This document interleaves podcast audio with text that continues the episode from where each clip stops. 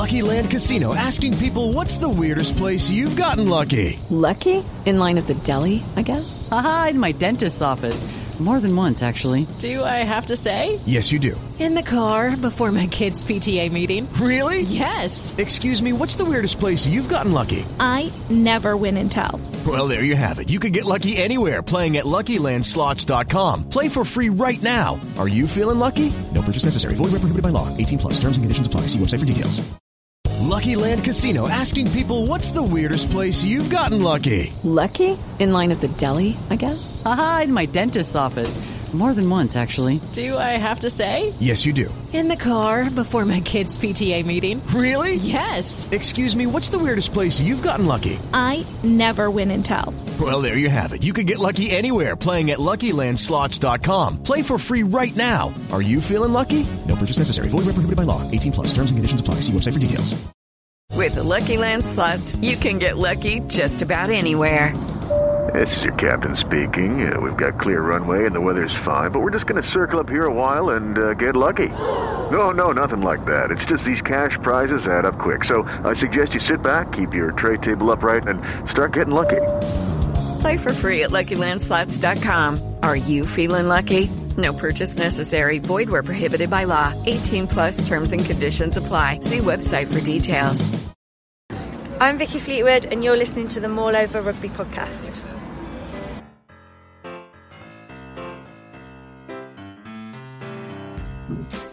Hello and welcome to this week's Mallover Podcast. The only rugby podcast gives you the news, views and opinion on the weekend's rugby action, all with a West Country accent.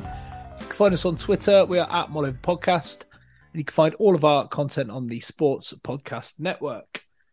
This week... as we head into another fallow week of the Six Nations, I am joined by nicest man in Cornish rugby podcasting, Ben Eustace. How you doing, Ben? Hello. And everyone's, well, not everyone's favourite, the housewife's favourite, certainly. Phil Farvet, Phil Elkins, how you doing, mate? Yeah, I'm good, thanks. Good. If there's any delay or background noise, it's because my idiot children have decided 8:30's the right time to make pancakes. Oh, nice. Yeah, so I'm muting myself as much as possible. Love it. I wouldn't worry about it, mate. We have lots of background noise in general.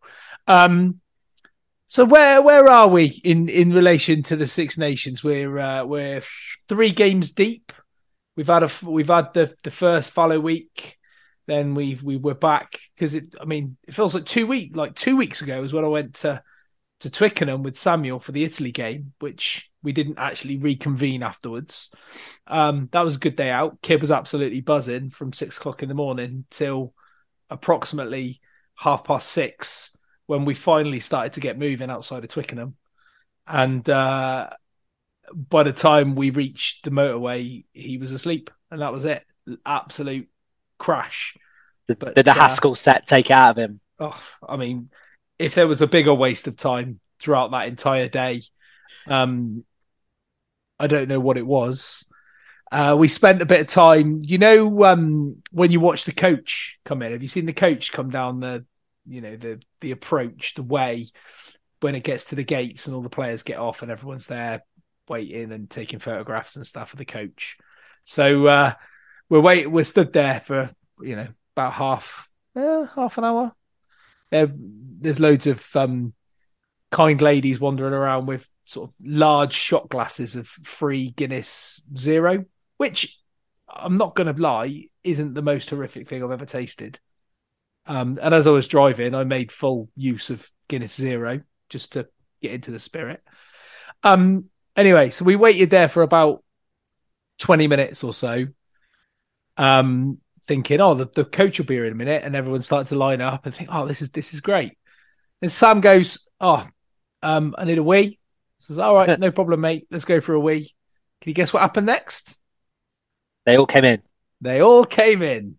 Right at the point he was having a wee. Not until he arrived, I'm assuming. Just missed it all. He missed the whole coach arrival. They'd all got off, by the time we got back, the streets were empty and everyone was sort of crowded around the back of the bus with their phones in the air trying to take photographs of the guys getting the bags off the coach. You should have got him to have a piss on the wheels of the coach. Well, yeah.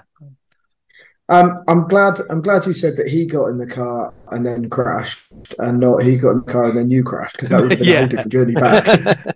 Samuel, you're driving. Yeah, that wouldn't have been ideal. But it was a great day out. Twickenham, there was a decent enough atmosphere.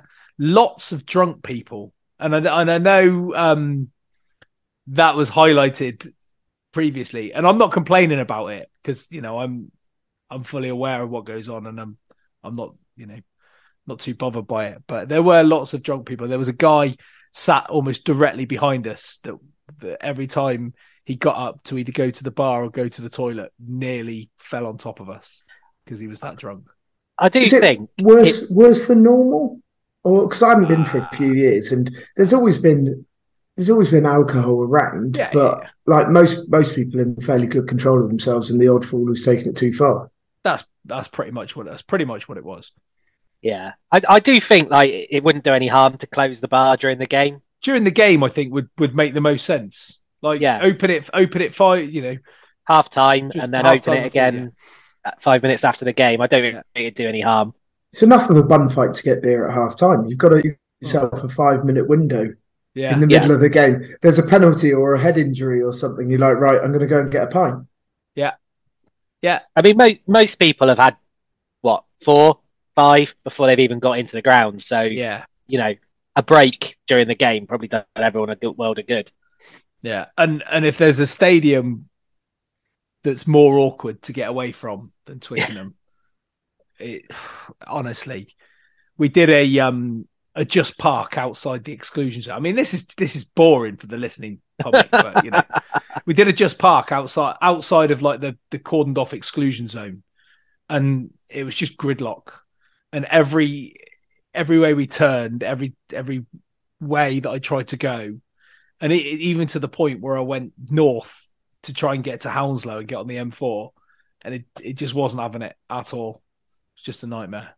This is Pete Partridge chat. Pete Partridge. Yeah. Anyway, let's talk about some rugby. Since England lost to Scotland in that opening game, obviously they've beaten Italy and they've beaten Wales now, and it's got me thinking that barring a couple of say individual errors, England could legitimately be 3-3 in this tournament. I mean, they're not, but they could be. They weren't horrific against Scotland, were they? There was some horrific bits that we already talked about, but they could legitimately be 3-3. Going into Italy and going into France and Ireland. Since that first game, Ben, what have you made of the changes? Because obviously, Smith was put on the bench, and Willis has come back in for both games. I think the Farrell move was the move we all wanted in one way or another, of at least putting a 10 in, and I think it's definitely worked because Lawrence has looked good and the shape of the team's looked better. I think Willis is just an upgrade over Ben Curry, so that makes sense. But England just looked like a team with a new manager who've had 3 extra weeks. I think there were little bits against Scotland where it looked like, they were starting to look okay. And I think they at least look like they know each other now, which under Eddie Jones, they didn't always look like they did. And I think with, there was a lot of issues with the defence in the first game, but it got better in the second game, and it was much better against Wales, although Wales didn't offer a lot, did they? But, I think 3 weeks being slightly intimidated by Kevin Sinfield has probably done them the world of good. I mean, for all Wales' limitations, we were pushing them back 15, 20 metres in some of the defensive sets, so you can't really complain about that. But, I think England do look better. They're not the finished article yet. We'll be arguing about the fly half situation for at least the next 12 months, I'm sure. But at least it looks like a rugby team with a plan. You've got a focal point in the centres. You've got a couple of distributors.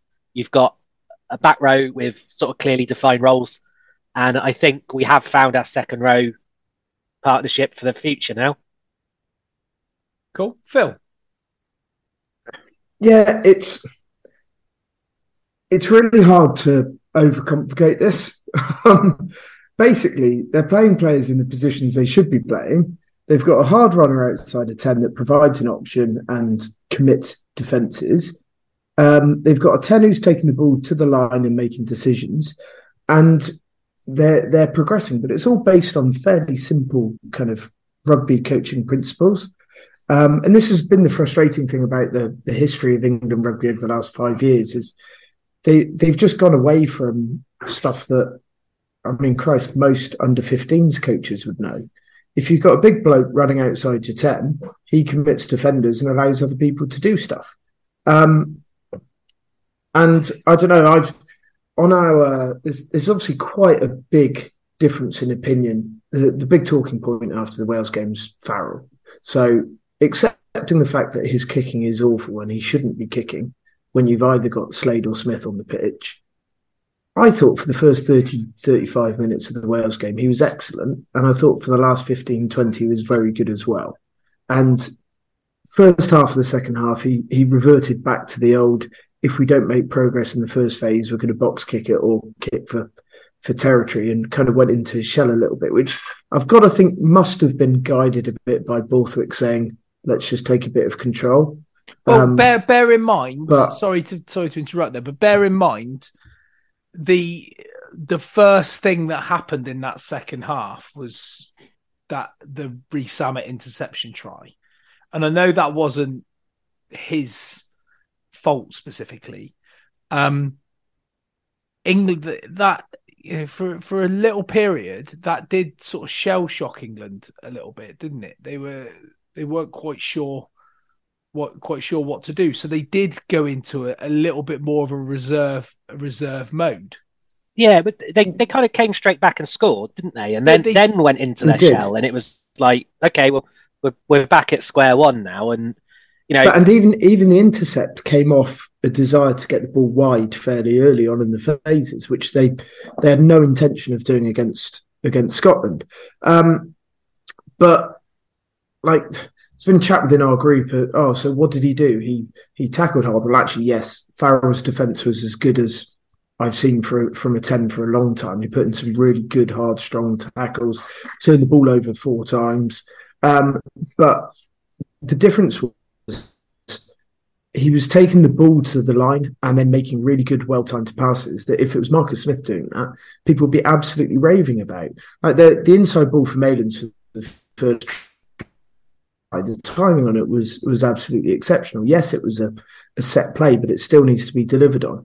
About 15 minutes from the end, he put in a flat miss pass to Slade right across the front of the Welsh defenders that just absolutely opened them up. And Slade then made the wrong decision and went to kick for the corner. But there were things that you haven't seen from Farrell for 5, 6, 7, 8 years, where just a freedom to take the ball to the line and then make a decision.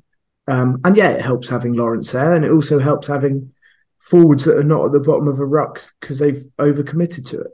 But then that's been a small criticism of Farrell, hasn't it? To being too committed in that area, and I think he made 3.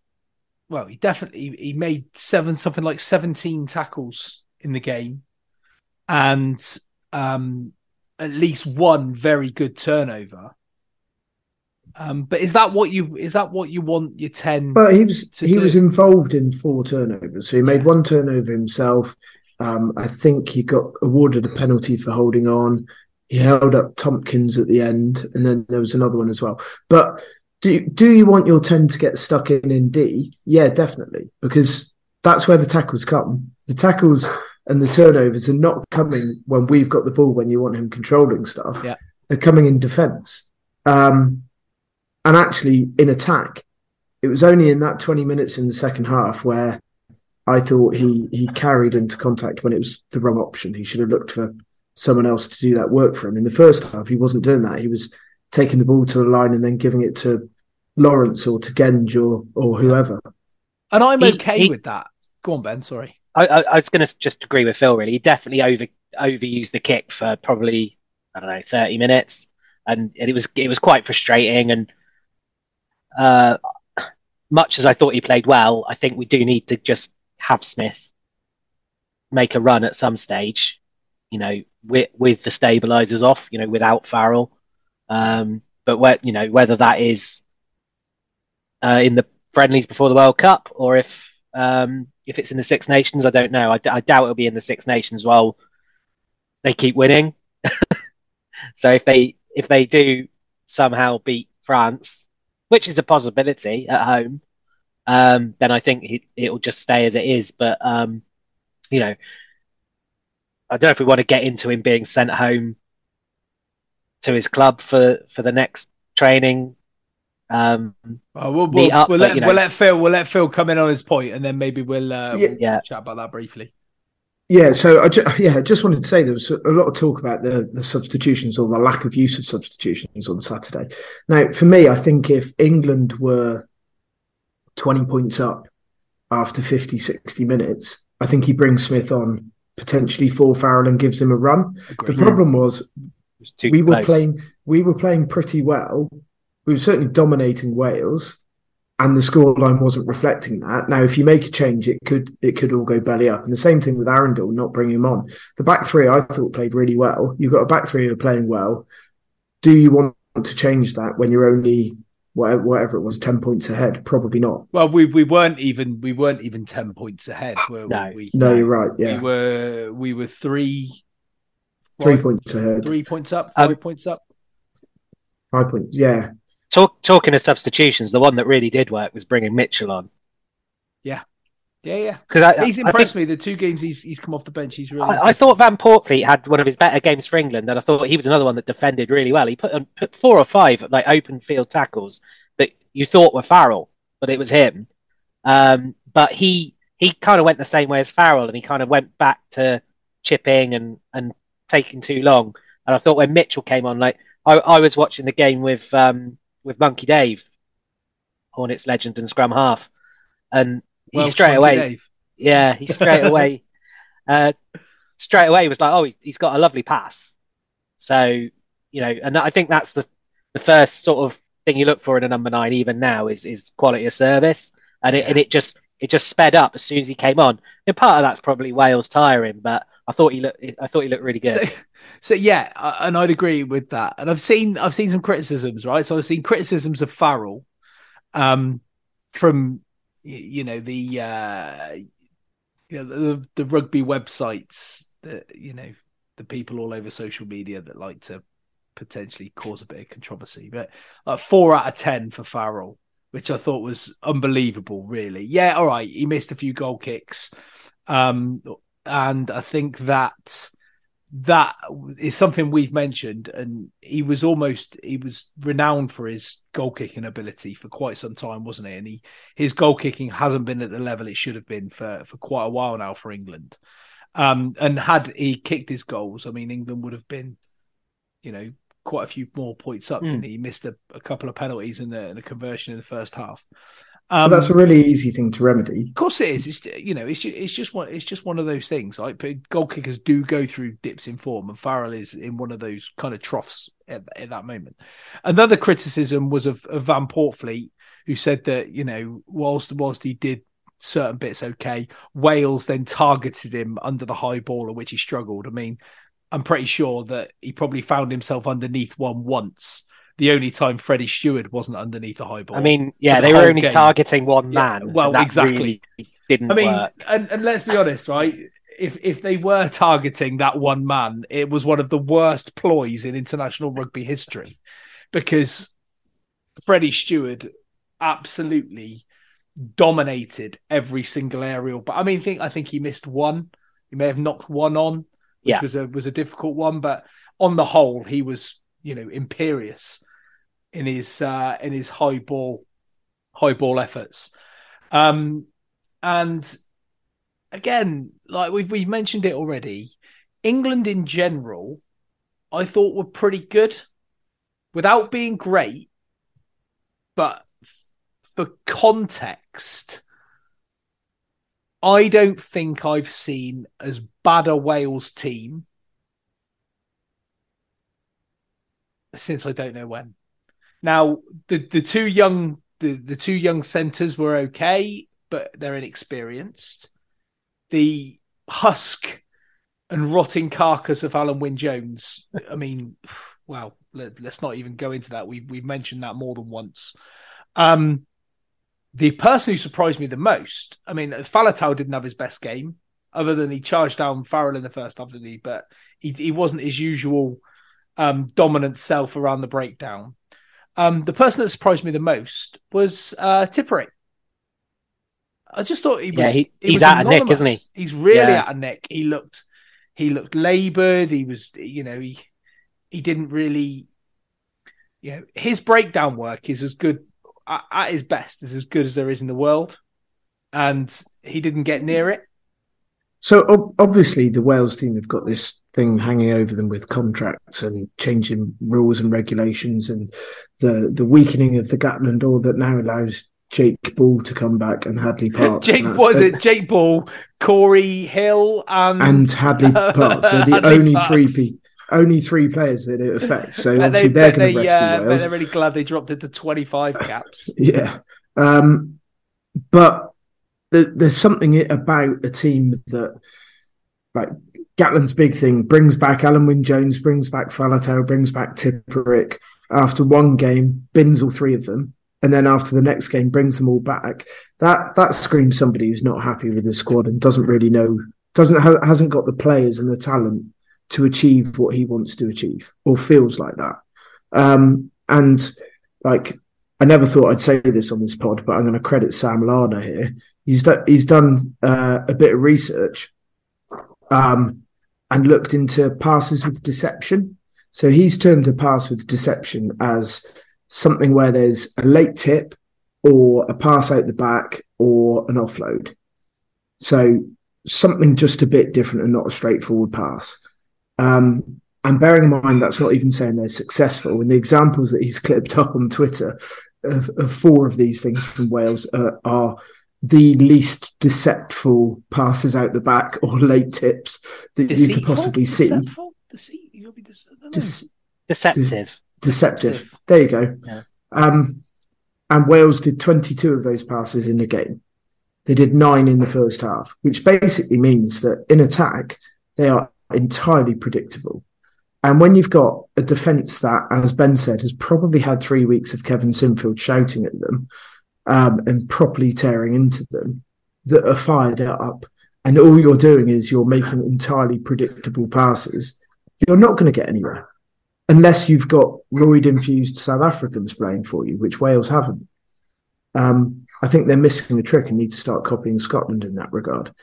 But it was just so predictable. A bit like England, Smith. A bit like England used to be. Yeah, exactly. Entirely predictable, but also with a back row that's massively out of form, you're going to lose the ball.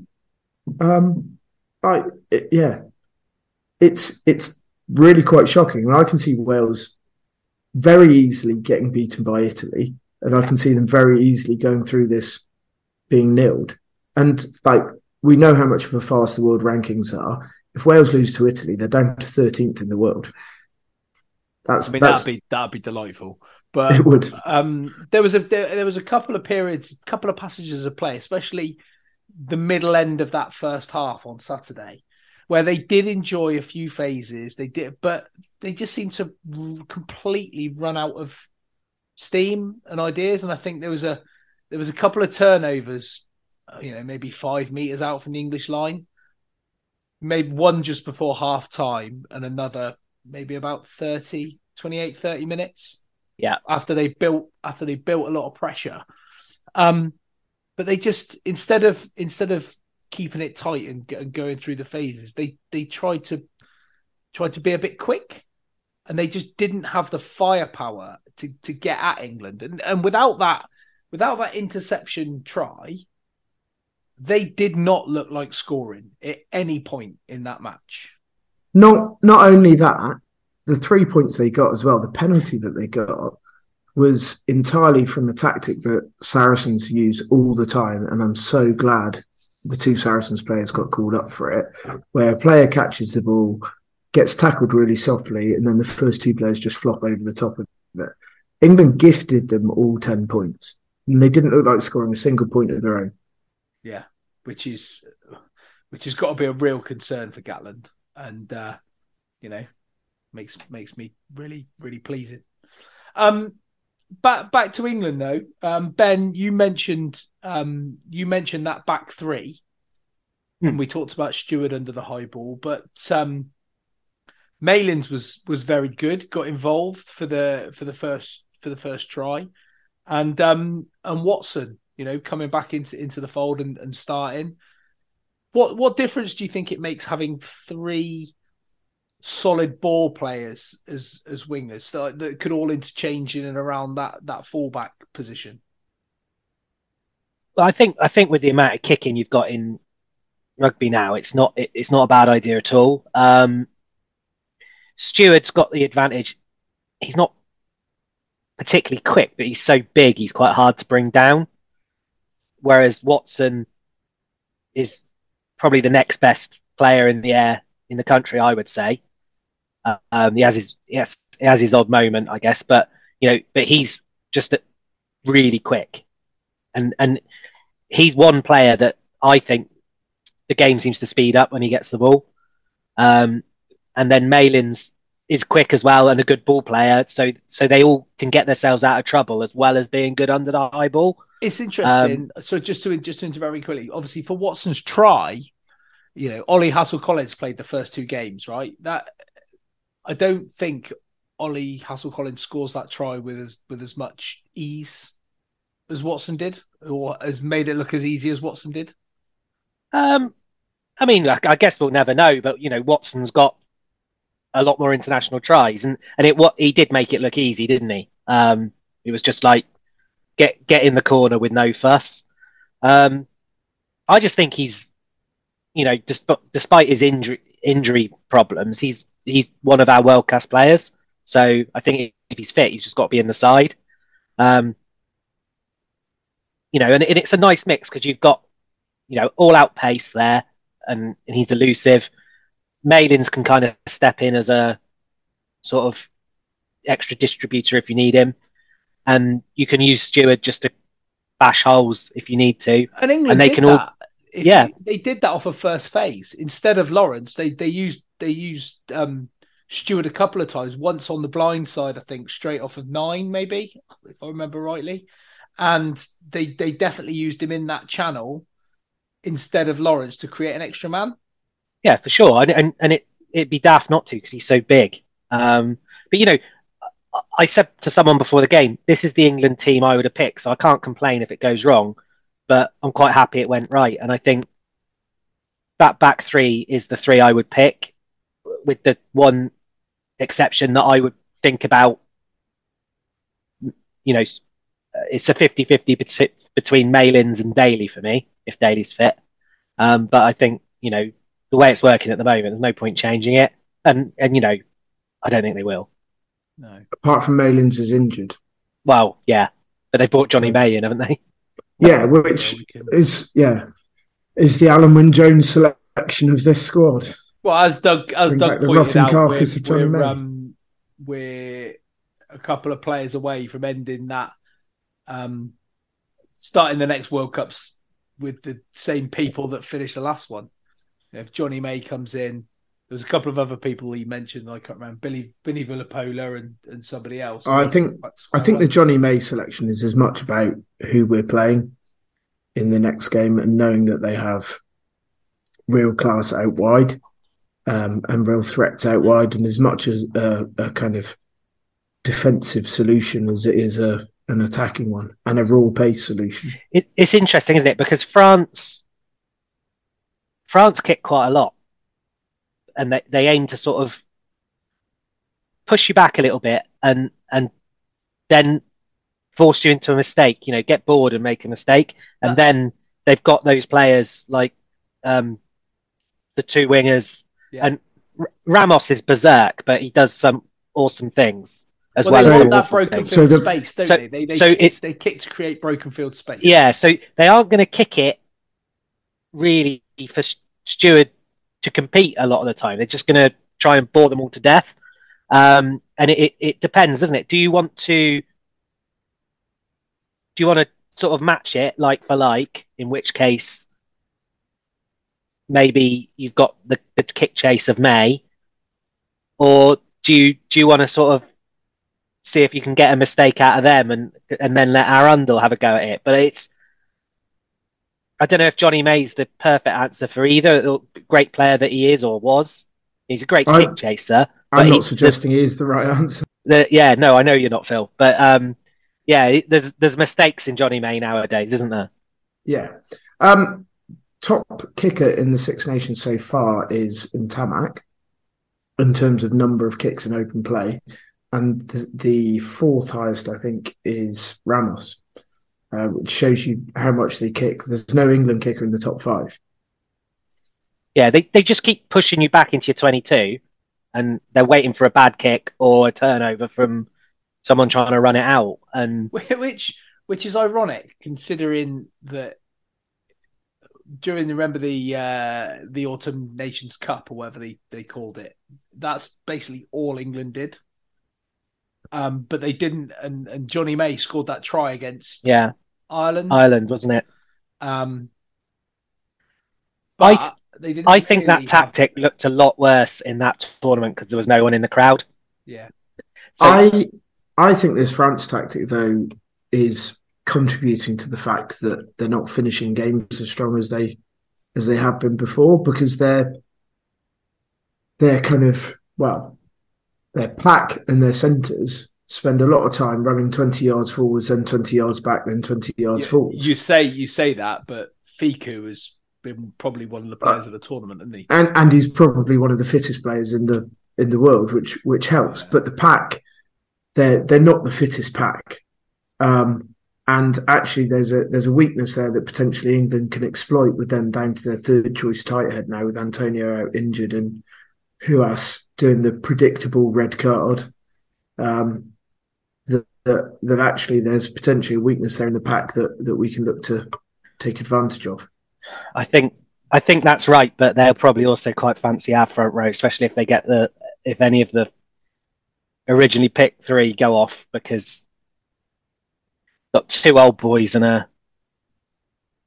Cole has been bossing it in the scrums though. That's all he does, but... Cole is like Gareth Bilkey circa 2015.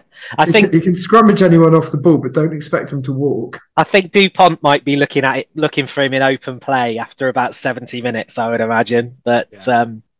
I don't know. I think France have looked beatable, which they didn't for much of last year. To be honest, if France play like they did against Ireland, then I don't hold a lot of hope for England, but the other two games, they've not been quite as impressive. No, they haven't. And they have allowed... The one thing France will allow, they will allow opportunity. And you can get at them defensively. For all of Sean Edwards' great work, you can accumulate points against France. The problem is finding a way to stop them. They're like the Kevin Keegan of international rugby. That is damned with faint praise, isn't it? Yeah, like the 95-96 Newcastle team. Oh, not the 2000 England team. No. No, definitely not. DuPont, the Phil Neville of rugby. Oh, there's the podcast title for this evening anyway. Yeah, so... we'll be interested to see. The person that I've been very impressed with and who's made a difference, not only at the breakdown, but in the way England have approached their set piece, is Jack Willis. The line-out peels, the way that England have varied their line-out, which has been a bit of an Achilles heel recently, has seemed to have started to fire a little bit. Chesham and Itoje are starting to form a decent partnership, although it was good to see Laws back at the weekend. And we're again starting to have lots and lots of options. What do you feel, as a bit of an expert in this area, who do you see as our, and I'm going to say, and I'm going to call it a back five rather than a tight five and a back row. Who do you see as our most prominent and most efficient back five moving forward, you know, from what we've seen so far in this tournament? Well, I think as much as he might not be hitting the heights that he was hitting previously, you can't really look anywhere further than Itoje as a kind of nailed on in that first place. And similarly, Chesham has been absolutely phenomenal. So when you consider that, you've then got to look at Ludlam has been standout player of the pack for me. And he's got to be there in the team either at 6 or 8. Willis, as you say, is a point of difference and a massive point of difference. So he needs to be included. And I suppose the question is then, how do you get that balance right once you've got the two of them in there? There's an option if you're playing somewhere where you want a bit more mobility of looking at a Curry-Willis-Ludlam option with Ludlam playing at 8. Or if you're wanting something that's a bit more kind of traditional back row, to go Ludlam, Willis, Dombrandt, or equally like Courtney Laws on form is absolutely phenomenal. So do you go Laws, Willis, Ludlam? And I think any of them are viable options. And that's the great thing about where we are. If you roll the clock back to kind of early Eddie Jones days, we picked Robshaw, Haskell, Billy for every game because there really wasn't significant amounts of opportunities and challenge around that. Then we've landed ourselves in situations where we nail our colours to the mast that this is what we're playing. I'd like to see him play around with a few combinations there and just see how relationships work. But to me, it's really nice to see Ludlam getting a run in the team because I've been a big advocate of him for the last 3 or 4 years, and he's really deserving his place in there. He carries well, he tackles well, he's a nuisance on the ground. He's a whole pitch back row player. He absolutely is. And you know what impresses me most about Ludlam versus a direct comparison with Alex Dombrandt is the hard yards carry, the carrying contact, the leg drive, the pumping. You know, he makes 2 or 3 meters to get that go forward out of nowhere, almost from a standing start, or, you know, he's got that ability. What I don't see often enough from Dombrandt is that sort of carry, you know, where he's Dombrandt's often carry, if he's not coming onto it at pace on, you know, the 12 line, I think we discussed this the other week. If he's not attacking that ball in a big highlight carry, he tends to take contact and go to ground. So I think if you get Dombrandt at 16, 17, as a Colts coach, you look at him and you go, I want you to play 12. And obviously he's been playing 8 all the time. His pass to Watson made Watson's try and look considerably easier than it potentially could have been. Yeah, yeah. But you're right, he doesn't bring that hard carrying that sometimes you need to tie people in. He's more about running off shoulders, running at gaps than he is doing those hard carries. So if you play Dombrandt, what you can't do is play Dombrandt and then play two kind of real ground men who aren't going to do the hard carrying work. You couldn't play, say, Curry, Willis, Dombrandt. It wouldn't work. No, and I think it pretty much hasn't worked. We've had Curry, Underhill, Dombrandt, or Curry, Underhill, Billy, for instance, which is why I think Ludlam potentially could be a very good sort of starting 8 option for England, and using Dombrandt's skill set to come on. If you imagine bringing Dombrandt and Smith on for Ludlam and or for Willis, let's say Willis, right? Let's say Willis and Farrell go off after 60 minutes, and you've got Dombrandt coming on at 8 with Smith coming on at 10, while still having Lawrence carrying, whilst having the option to go to Slade or another 13. You know, that would petrify defensive more, I think, than Dombrandt maybe starting. Yeah, I agree. And I I think the point is the same for Smith as well, but we're all aware that only works if Farrell goes off. Yeah, and that has to be the change. But no, I think you're right that a lot of teams, I think pretty much every team in the Six Nations did a 6-2 split. Or no, they didn't. England did a 5-3, but there was a lot of 6-2 splits about. And the reason that is because even with a 6-2 split, that means two of your forwards have got to do 80 minutes, which means for Smith and Dombrandt with fresh legs, there's two weak spots, and all they've got to do is find them. And I don't think... Sorry, Ben, were you going to jump in there? I think Ludlam's been outstanding, but I think he's just a six to his fingertips. I'm not saying he's just a six. I think he could do a good job at eight. Yeah. I think he's a six to his fingertips, and I think while he's playing so well, just leave him as he is. Leave him at six. I think, kind of almost said it a couple of weeks ago, but for this tournament, I think now Itoje and Chesham both played really well. Leave them as they are. Ludlam, he's nailed down six now for a decent period. I think Laws is just back from injury, so it's perfect to have him on the bench to cover both to a really high standard. And I think Dombrandt has got to now just persevere with him against two really good sides, see how he gets on. And I'm going to bore everyone with this for the next 6 months, but you've got Mercer to come when as soon as he's eligible. Yeah, you've got a real option there at eight. So I think we need to find out what we've got in Dombrandt, and then if as you say, he's a great option off the bench, you've still got that option in the future.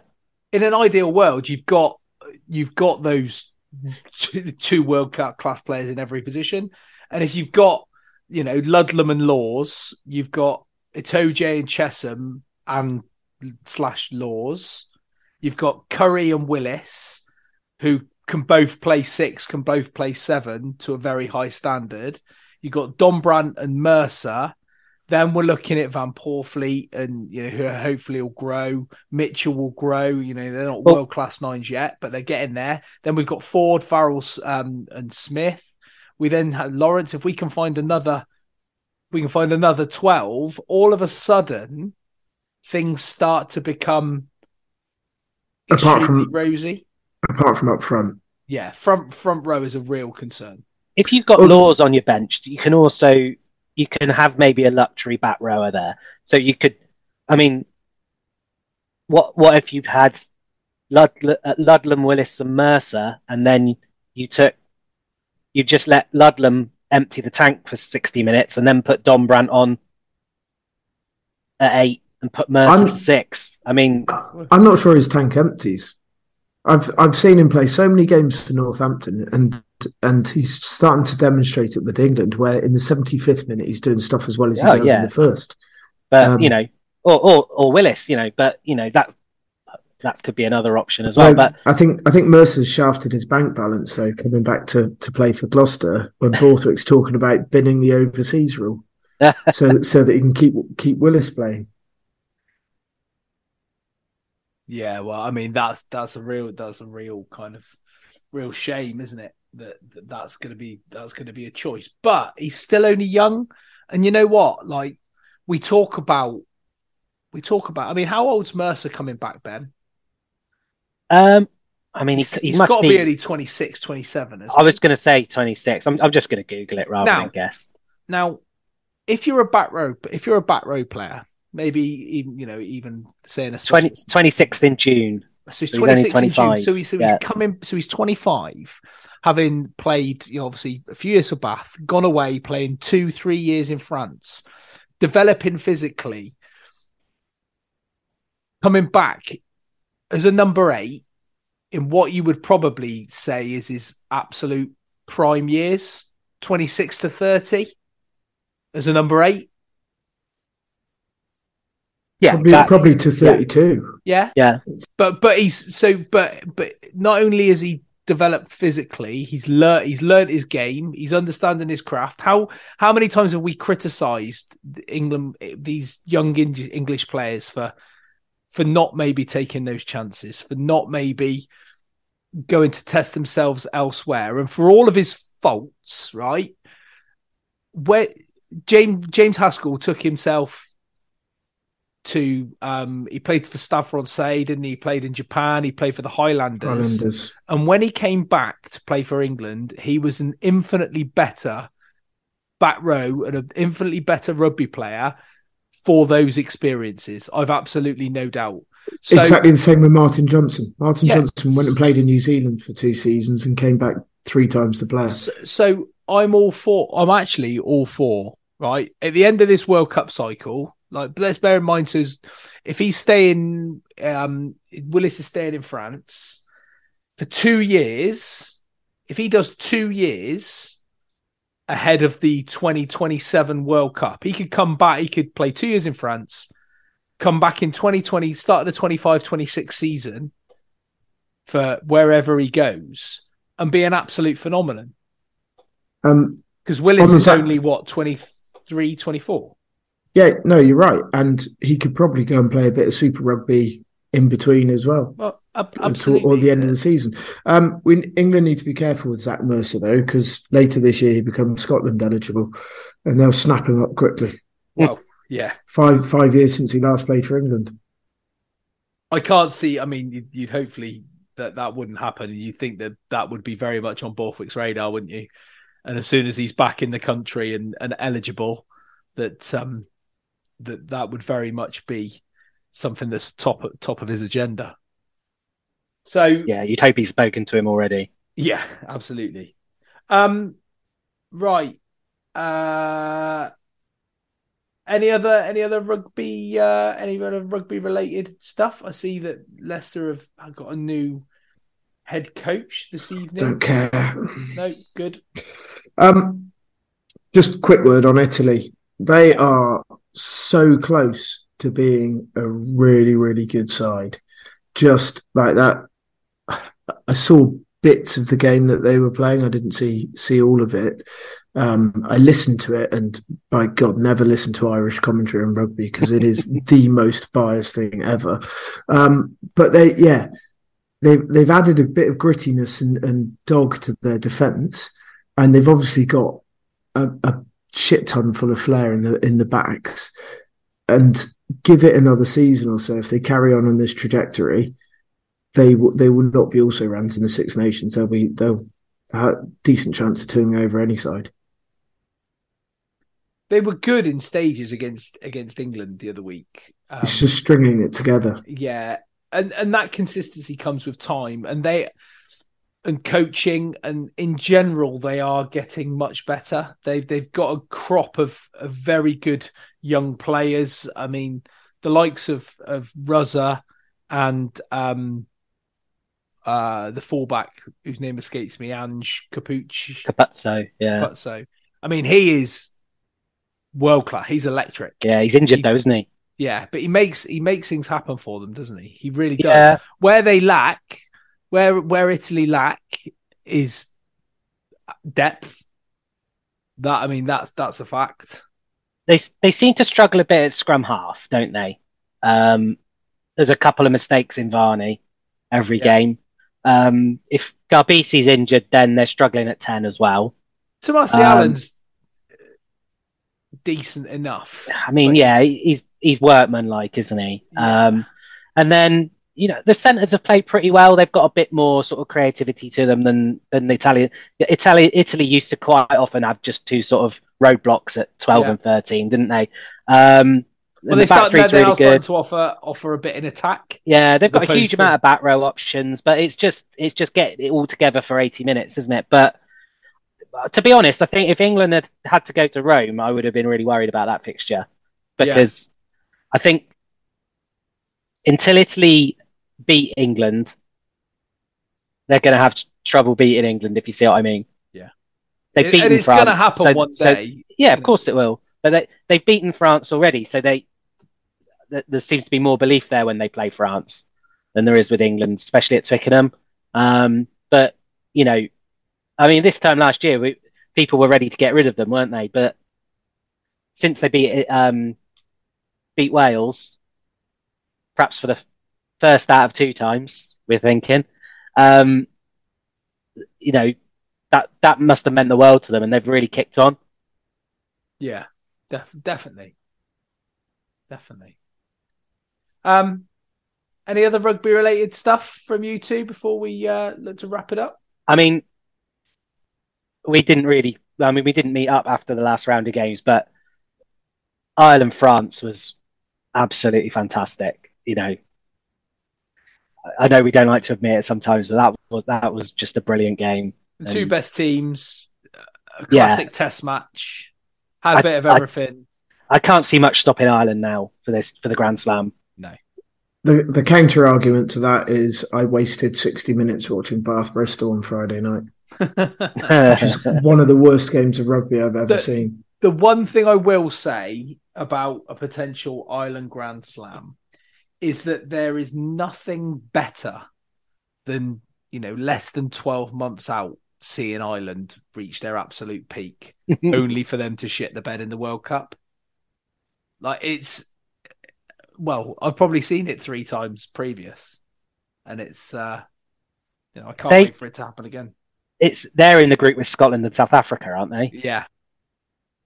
Yeah, it's not easy, is it? No, it's not. And that's I mean, you know, of all the groups, that's probably the hardest to call, especially the way that Scotland are playing. So they're going to Scotland, not next Sunday, but, you know, the next Sunday fixture. Yeah. We'll see what that's like. I don't know. Keenan's fantastic.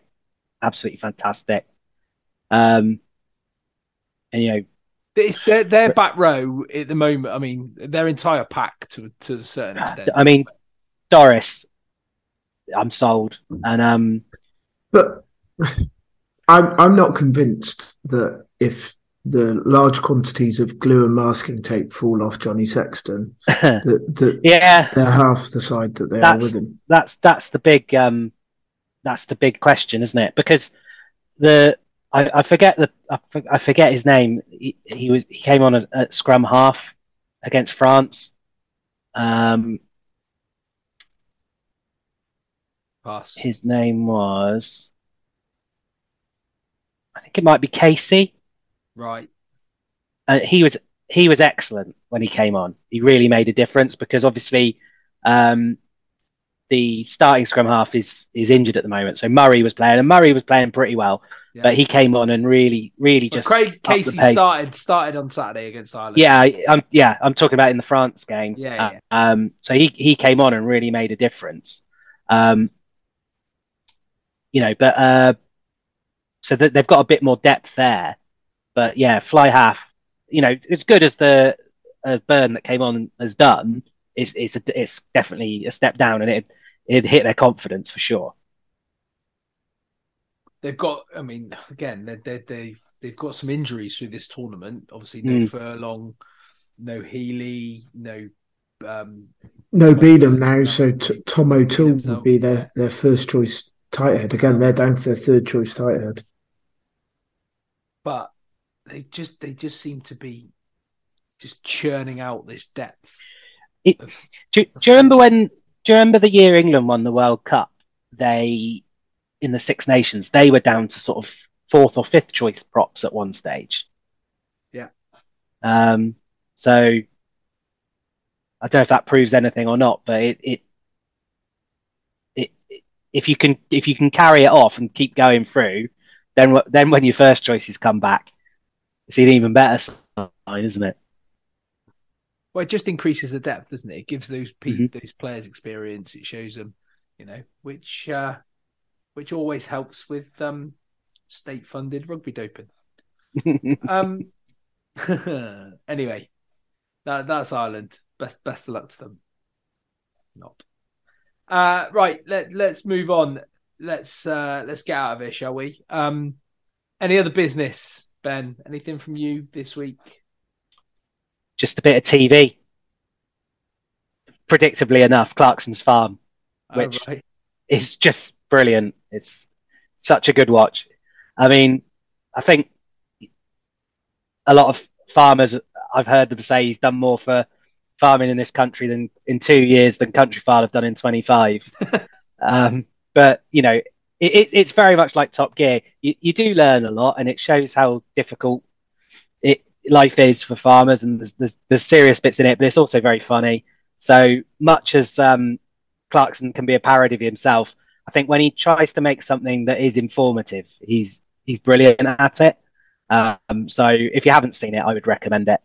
You can see in the last episode how some of the situations he's got himself into happen, because he was getting properly riled. Well, yes. He was like on the verge of properly losing it, and went, I'm taking myself off before something happens that shouldn't. There's so many sort of very familiar things in it, and for all that some of it is probably either recreated or staged, like there's a bit where they fail a health test and Caleb is sidekick. The guy isn't a good enough actor to look that worried if he wasn't genuinely worried. So, you know, there is a lot of truth to it as well. And yeah, it's thoroughly enjoyable. Excellent. Phil, anything from you? Yeah, so there's been one thing that's dominated my life for the last 7 days, and that's the fact that my wife had cruciate reconstruction last Tuesday. Cruciate reconstruction, meniscal tidy up and tagging down what's left of her meniscus. And like, I love having a really active wife until she can't be active. And trying to have that whilst trying to do work, it's been challenging. But she's on the mend now. And I suppose the moral of the story is, if you get injured, get it sorted quickly. Don't wait until it's a proper major job to get it done. But yeah, hopefully we're on the road to recovery now. Excellent. Get well soon, Mrs. Farm Vet. I don't really have too much this week, so I will give a bit of a TV recommendation. Probably #late review. Is Yellowstone that I've started watching on Paramount, which is absolutely awesome. Some of the best drama TV series I've watched in a long time. So if you've not tried it yet, get on the Yellowstone. It's very good. Also, something on Dave, which I think it was on BBC for a little while, is World's Most Dangerous Roads. Have you seen it, where they have two comedians just driving the random roads around the world? And it was the one I watched the other week was Keith Lemon and Will Meller driving around some. But it was random, but it was very, very funny. So if you get the chance, check out some of those World's Most Dangerous Roads. With it being a fallow week, it's unlikely we'll be back next week. So we'll probably catch up with you in a couple of weeks' time with details and opinions on England, France. And we'll see where we go from there. So we'll see you all very soon. Go well.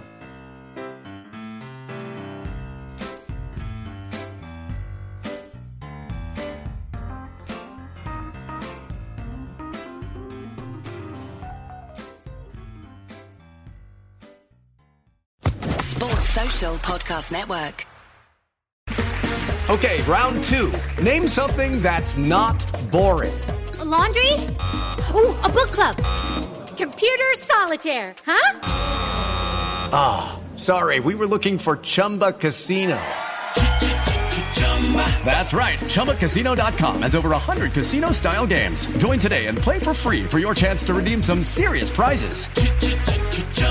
ChumbaCasino.com. No purchase necessary. Void where prohibited by law. 18+ terms and conditions apply. See website for details.